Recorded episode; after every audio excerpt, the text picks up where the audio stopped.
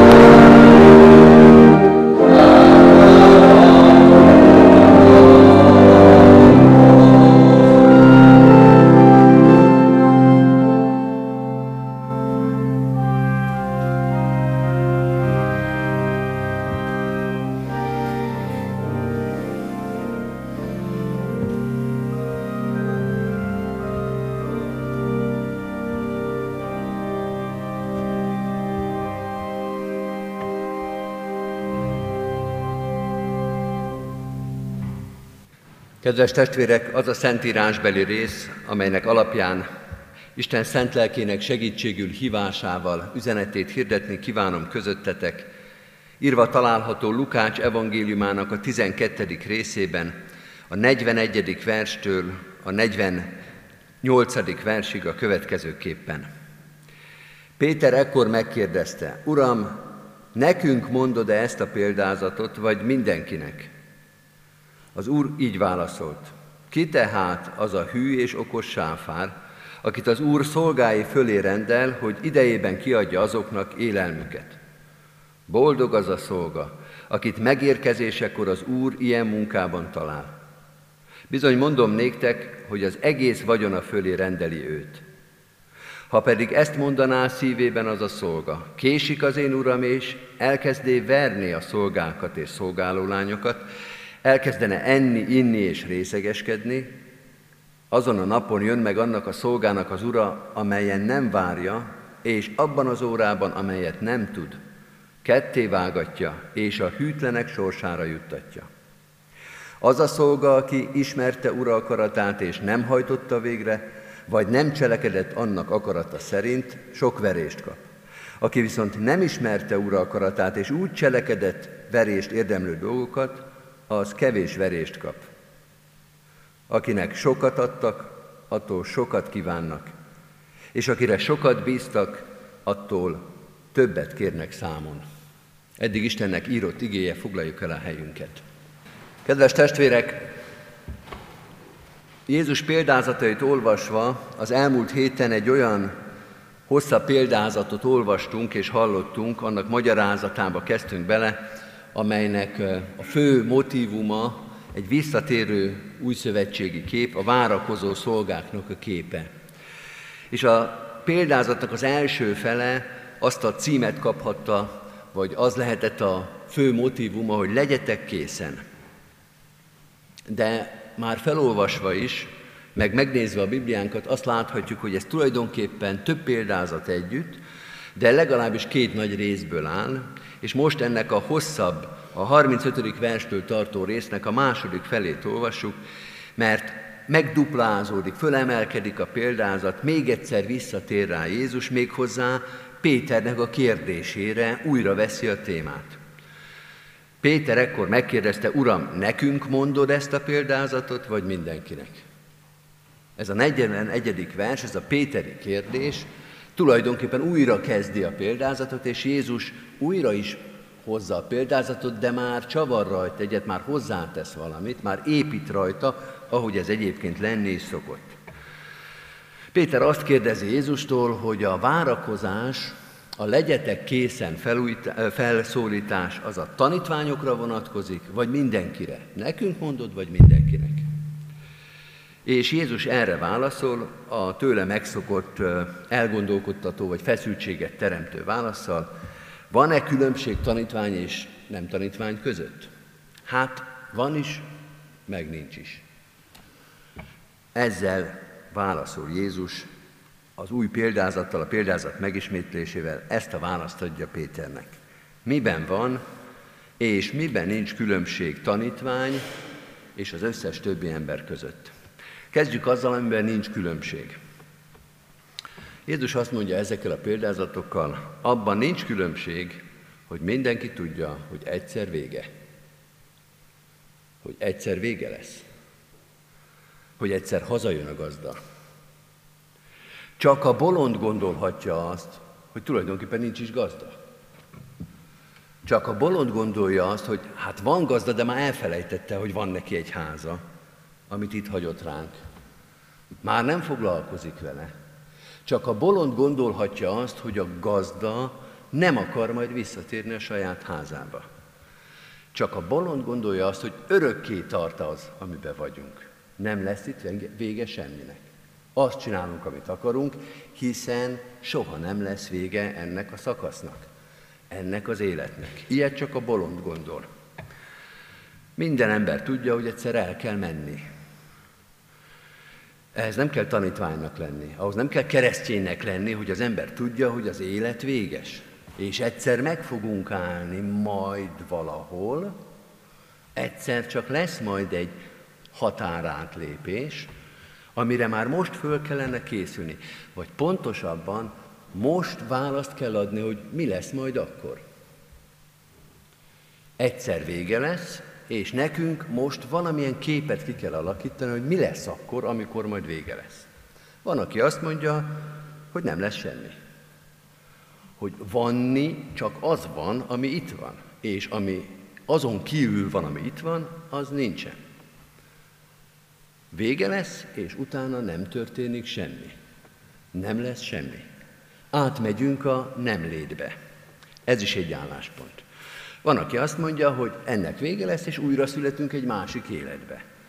Keletről egyre többször jönnek ezek a gondolkodások, egyébként egy tetszetős gondolkodás, bár azért van benne egy kis rizikó, hogy végül is miben folytatja az ember, de hogy valóban örök élet van, de nem úgy, hogy ez tart örökké, hanem utána újra, meg újra, meg újra.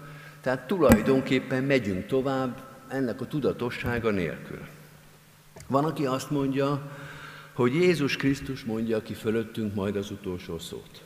Elmegyünk, és vele fogunk találkozni, és ő dönt, és ő szól, és ő áll meg utoljára mi porunk fölött, és ő mondja ki ránk az, ér, az érvényes szót. Többféle verzió van, kedves testvérek, minimálisan azt mondhatjuk, hogy ki fog derülni, hogy kinek volt igaza. Hogy ki képzelte ezt jól, hogy ki mit hitt el, hogy mire építette a stratégiáját, építette valamire, vagy csak úgy történnek vele a dolgok. Egyszer majd ki fog derülni, hogy ezek közül a válaszok közül, meg a sok más válasz közül, melyik az igaz. Nekünk van egy elképzelésünk erre, de nyilván mások mást képzelhetnek. De ezt most valahogy el kellene dönteni. Mit gondolunk erről? Mert semmi nem utal arra, ki sem zárja, de nem utal arra, hogy ott majd akkor, amikor már mindent látunk, akkor lehet dönteni. Sokkal inkább arra kell készülnünk, hogy ezt most el kell döntenünk, és e szerint majd történnek a dolgok. Egyszer láttam kisgyereket játszani egy olyan csapatjátékba, két csapat volt, és ilyen fakockákat kell dobálni.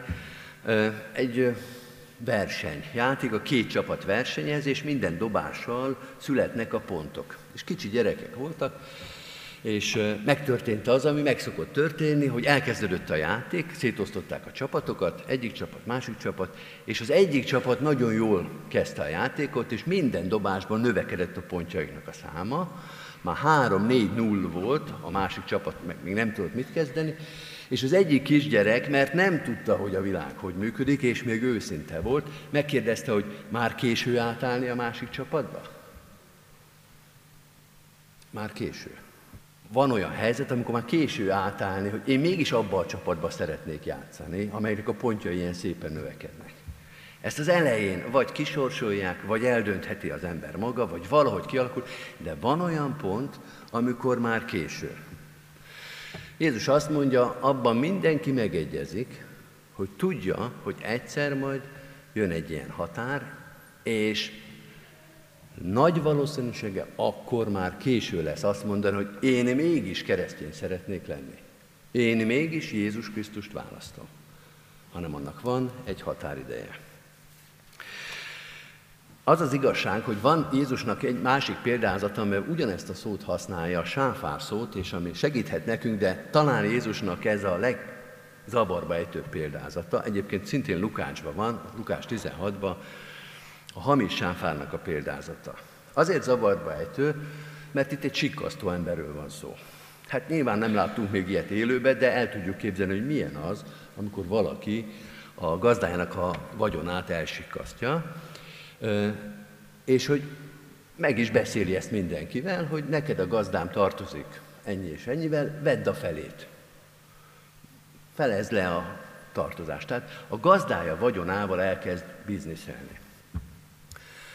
És ami meglepő ebben, hogy Jézus ebben a példázatban megdicsérteti ezt a hamis sáfát, és azt mondja, hogy a gazdája megdicséri a sikkasztót. És az ember nem tudja, hogy igazából hogy kellene ezt értelmezni, mert úgy nyilván nem szabad, ahogy elsőre értenénk, hogy akkor tehát, ami belefér, és ameddig csak lehet, tessék szépen. Biztos nem erről szól, de miről szól?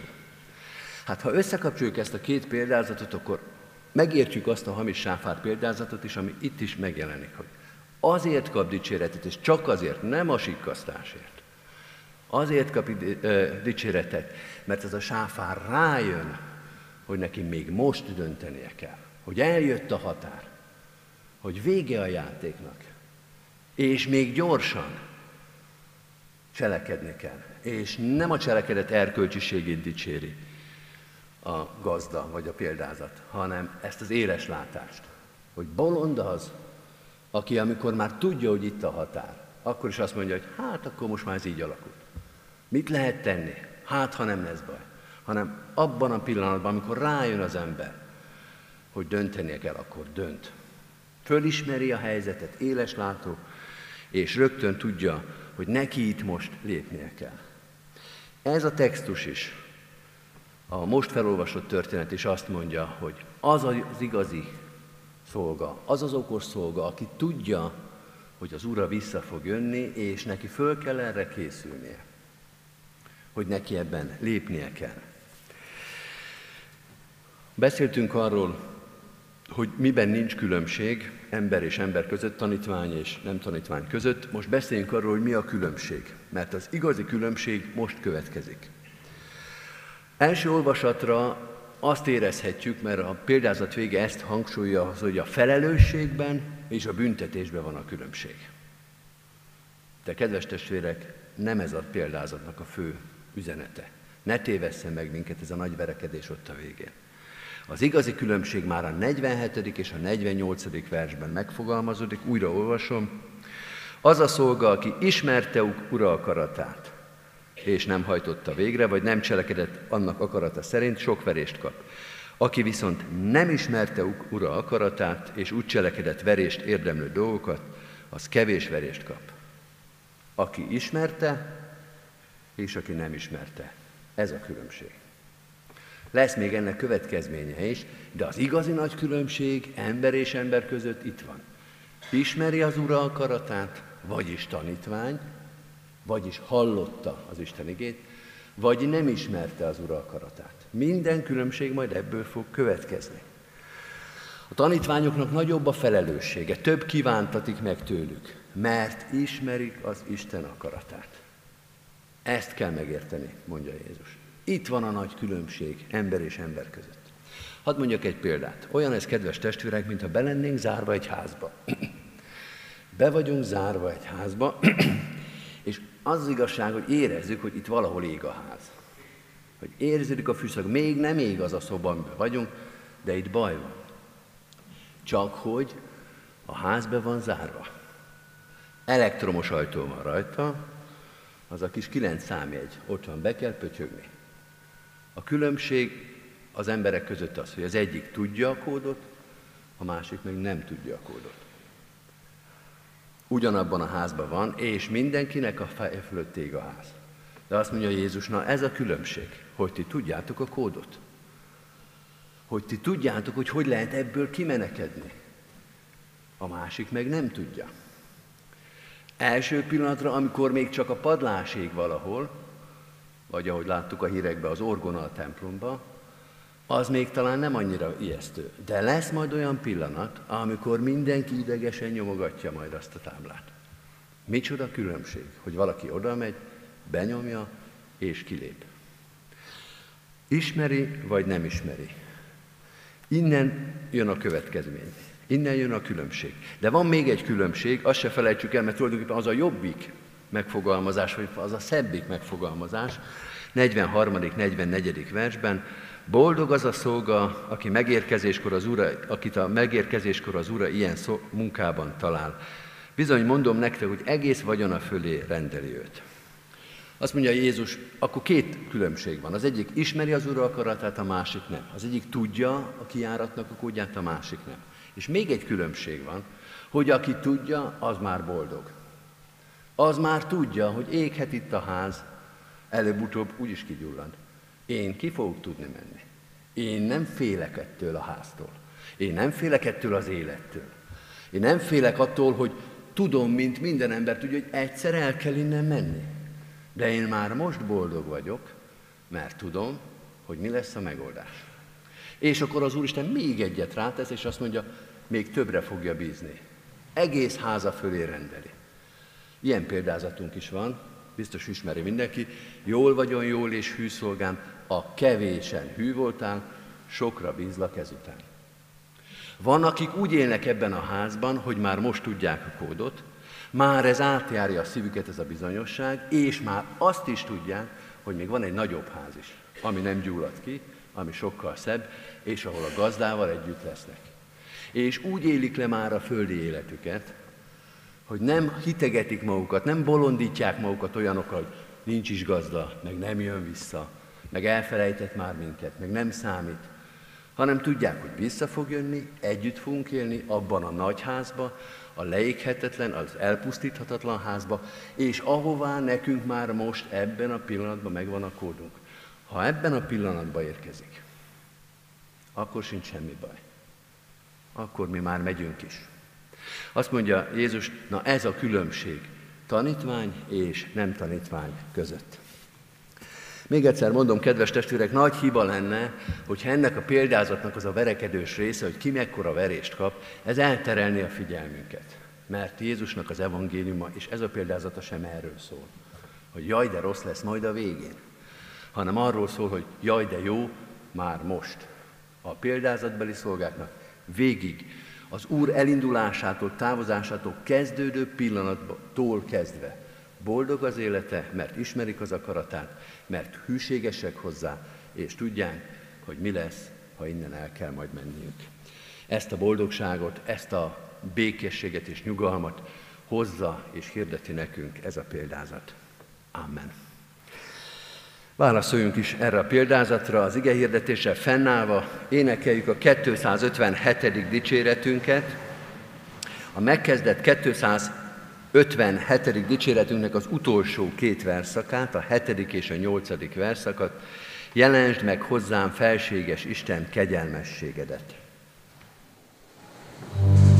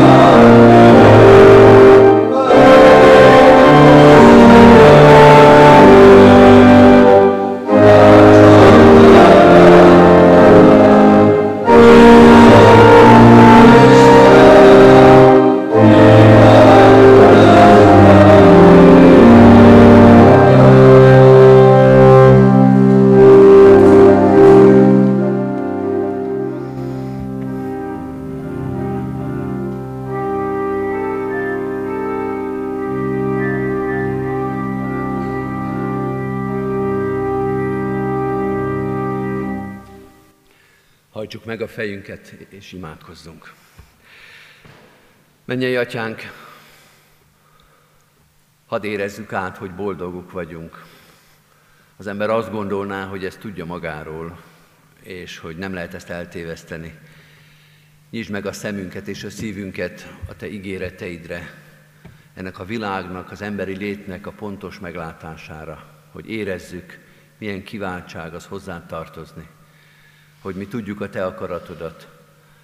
Ne a felelősség rettentsen ebben, hanem járja át a szívünket az az öröm, hogy a Te akaratod az élet, az örök élet és feltámadás, az üdvösség, és ez az, amiről mi tudunk, és ez az, amit meghirdettél nekünk is, és ez az, amit a töredezett és ügyetlen és rest szívünk felfogott, és ezért vagyunk most is itt, mert hozzád akarunk tartozni.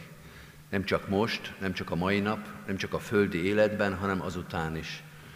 És benne van a szívünkben a hit, a remény, a bizakodás, hogy ez működik, hogy az lesz az igaz, amit te mondtál, hogy amikor majd elmegyünk innen, akkor nem szégyenülünk meg, mert igazat szóltál, amikor azt mondtad, hogy te vagy ennek a világnak az ura. Mert igazat mondtál, amikor azt hirdetted, hogy neked van a kezedben minden hatalom menjen és földön. Mert igaz volt az, hogy te mondod ki az utolsó szót mindenki fölött, felettünk is, akik hozzá tartozhatunk. Hadd járja át az életünket a boldogság, a békesség, a nyugalom, és hadd tudjunk így tekinteni erre a világra. Arra a világra, amely szintén a tiéd, amelyet te teremtettél, és még ebben a bűnös állapotában is a te dicsőségedet hirdeti. Hadd zengjük együtt az angyalok korával, a hegyekkel, a völgyekkel, a nappal, a csillagokkal, a holdakkal, mind-mind, hogy tiéd ez a föld, tiéd a dicsőség. Segíts ezt a teremtett világot úgy megélni, úgy művelni, úgy élni és dolgozni, hogy abban mindenben a Te akaratodra lejjünk. Így könyörgünk gyülekezetünkért és annak minden lehetőségéért. Ebben a gyülekezetben is, mint sok keresztény közösségben, a Te akaratodat keressük, és a Te dicsőségedet szolgáljuk. Mutasd meg napról napra, hogy ez mit jelent. A napi szolgálatokat, a napi feladatokat, a napi megtendő kilométereket, Te adj ehhez erőt és alkalmasságot. Te segíts megkülönböztetni jót a rossztól, a Te akaratod szerintit, a Te akaratodtól idegen dolgoktól. Segíts ebben a tisztánlátás, a bölcsesség, a bátorság felé lépni. Imádkozunk a városunkért és az itt élő keresztény közösségekért, testvéreinkért. Imádkozunk magyar nemzetünkért, az ország határokon belül és azon kívül, és könyörgünk a körülöttünk élő népekért, a testvérekért, azokért, akikkel együtt dicsérhetjük a Te háromszor szent nevedet. Urunk, légy az üldözött keresztényekkel, légy a nyomorúságban, szorongattatásban, betegségben vagy félelemben élőkkel, mindahogy ugyanígy könyörgünk a békében, a jólétben és a megelégedettségben élőkért is. Semmi el ne válasszon tőled, sem a jó, sem a rossz. Hadd hirdessük a te nevedet mindenkinek, tőled kapott felhatalmazással és főleg tőled jövő alkalmassággal. Krisztusért, ami Urunkért. Amen. Egy rövid csendes percben vigyük egyen-egyenként is Isten elé imádságainkat.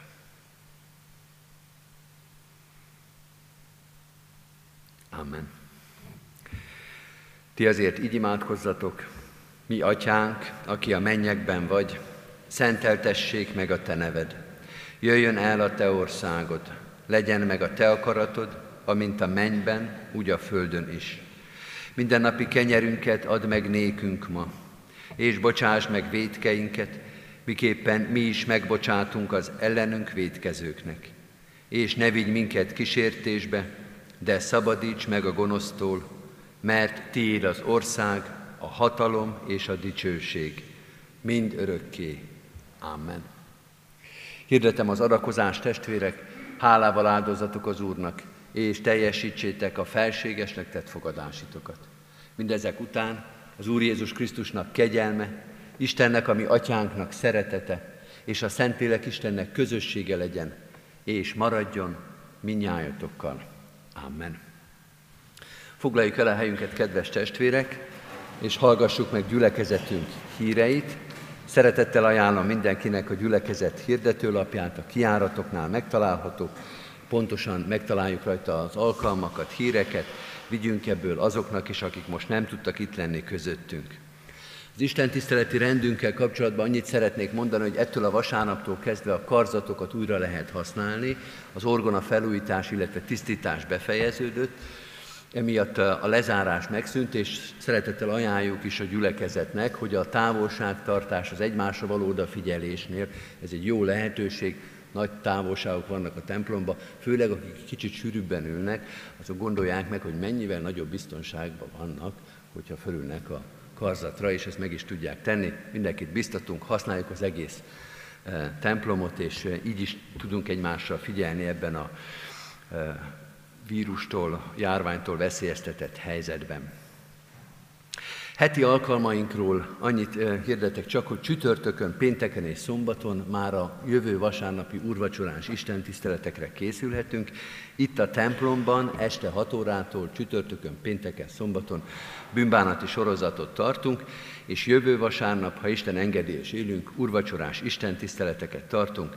Itt a templomban a megszokott rendben 9-kor, 11-kor és este 6-kor, de a város többi Isten tiszteleti helyén is urvacsorás alkalmakra hívjuk a gyülekezet tagjait. Kérem a gyülekezet tagjait, hogy imádkozzanak a megszomorodott szívű családokért, gyászolókért. Az elmúlt héten búcsúztunk Szabó József, Fekete Ferenc, Sárközi Ilona, Cenke Istvánné Garaci Erzsébet, Rab István és Káldi Józsefné Acélszabó Irén testvéreinktől. Halottaink Csukás László, 62 évet élt testvérünk temetése július 22-én szerdán 3 órakor lesz a köztemetőben. Szomorú szívvel hirdetjük, hogy dr. Dömötör Endréné, Macskási Katalin testvérünk, aki 88 éves korába tért haza Teremtő úrához, az ő temetése 21-én pénteken, délután 4 órakor lesz a református temetőben. Isten szent lelke vigasztalja az itt maradtakat, családtagjaikat, szeretteiket, könyörögjünk értük, és álljunk mellettük imádságban és szeretetben. Sírunk a sírókkal, és örvendezünk az örvendezőkkel, házasuló jegyeseket is hirdetünk. Először, hogy Lengyel Dániel jegyezte Márkus Nórát, és másodszor hirdetjük, hogy Kerekes László Robert jegyezte Szegedi Aliszt, Isten áldja meg az ő tervezett házasságkötésüket. Köszönettel hirdetjük az adományokat. Az elmúlt héten 350 ezer forint érkezett gyülekezetünk pénztárába. A templomra összesen 23,7 millió, a Széchenyi városra már összesen 8,5 millió forint érkezett az elmúlt eh, hónapokban, évben. Köszönjük a sok adományt, és kérjük a gyülekezet tagjait, hogy továbbra is támogassák gyülekezetünknek ezen terveiket. A további híreinket megtaláljuk a hirdetőlapon, csak egy-egy gondolatot emelek ki. A járványhelyzet és a karantén óta is vannak református istentiszteletek gyülekezetünkből az interneten. Ebben az időszakban, most augusztus végéig a katonatelepi istentiszteletet követ, közvetítjük, korábban a Széchenyi város, és megyünk körbe majd az istentiszteleteken, most a katonatelepi istentiszteletet nézhetjük meg, már az adott időben is, 9 óra 45-től, de nyilván utólag is vissza lehet nézni gyülekezetünk internetes felületein. A Betlehem, kapu, a Betlehem kapuja játszóház július 27-től augusztus 8-áig zárva tart, és a Diakónia központ is július 1-től csak csütörtökönként 9-től 12, 12 óráig tart nyitva. Szolgatársakat, munkatársakat keresünk, ifjúsági szolgálatba csoportvezetőket, illetve a Sionházakba szociális gondozó és ápoló munkatársakat, aki erre elhívást érez, kérjük, hogy a hirdető lapon keresse meg a megfelelő információkat. Az Úr Jézus Krisztus legyen gyülekezetünk őriző pásztora. Most pedig a záró énekünket énekeljük, kedves testvérek, a 367. 367. dicséretünknek az első négy verszakát, vagy a, mind a négy verszakát, emeljük Jézushoz szemünk, jön már királyi győztesünk. thank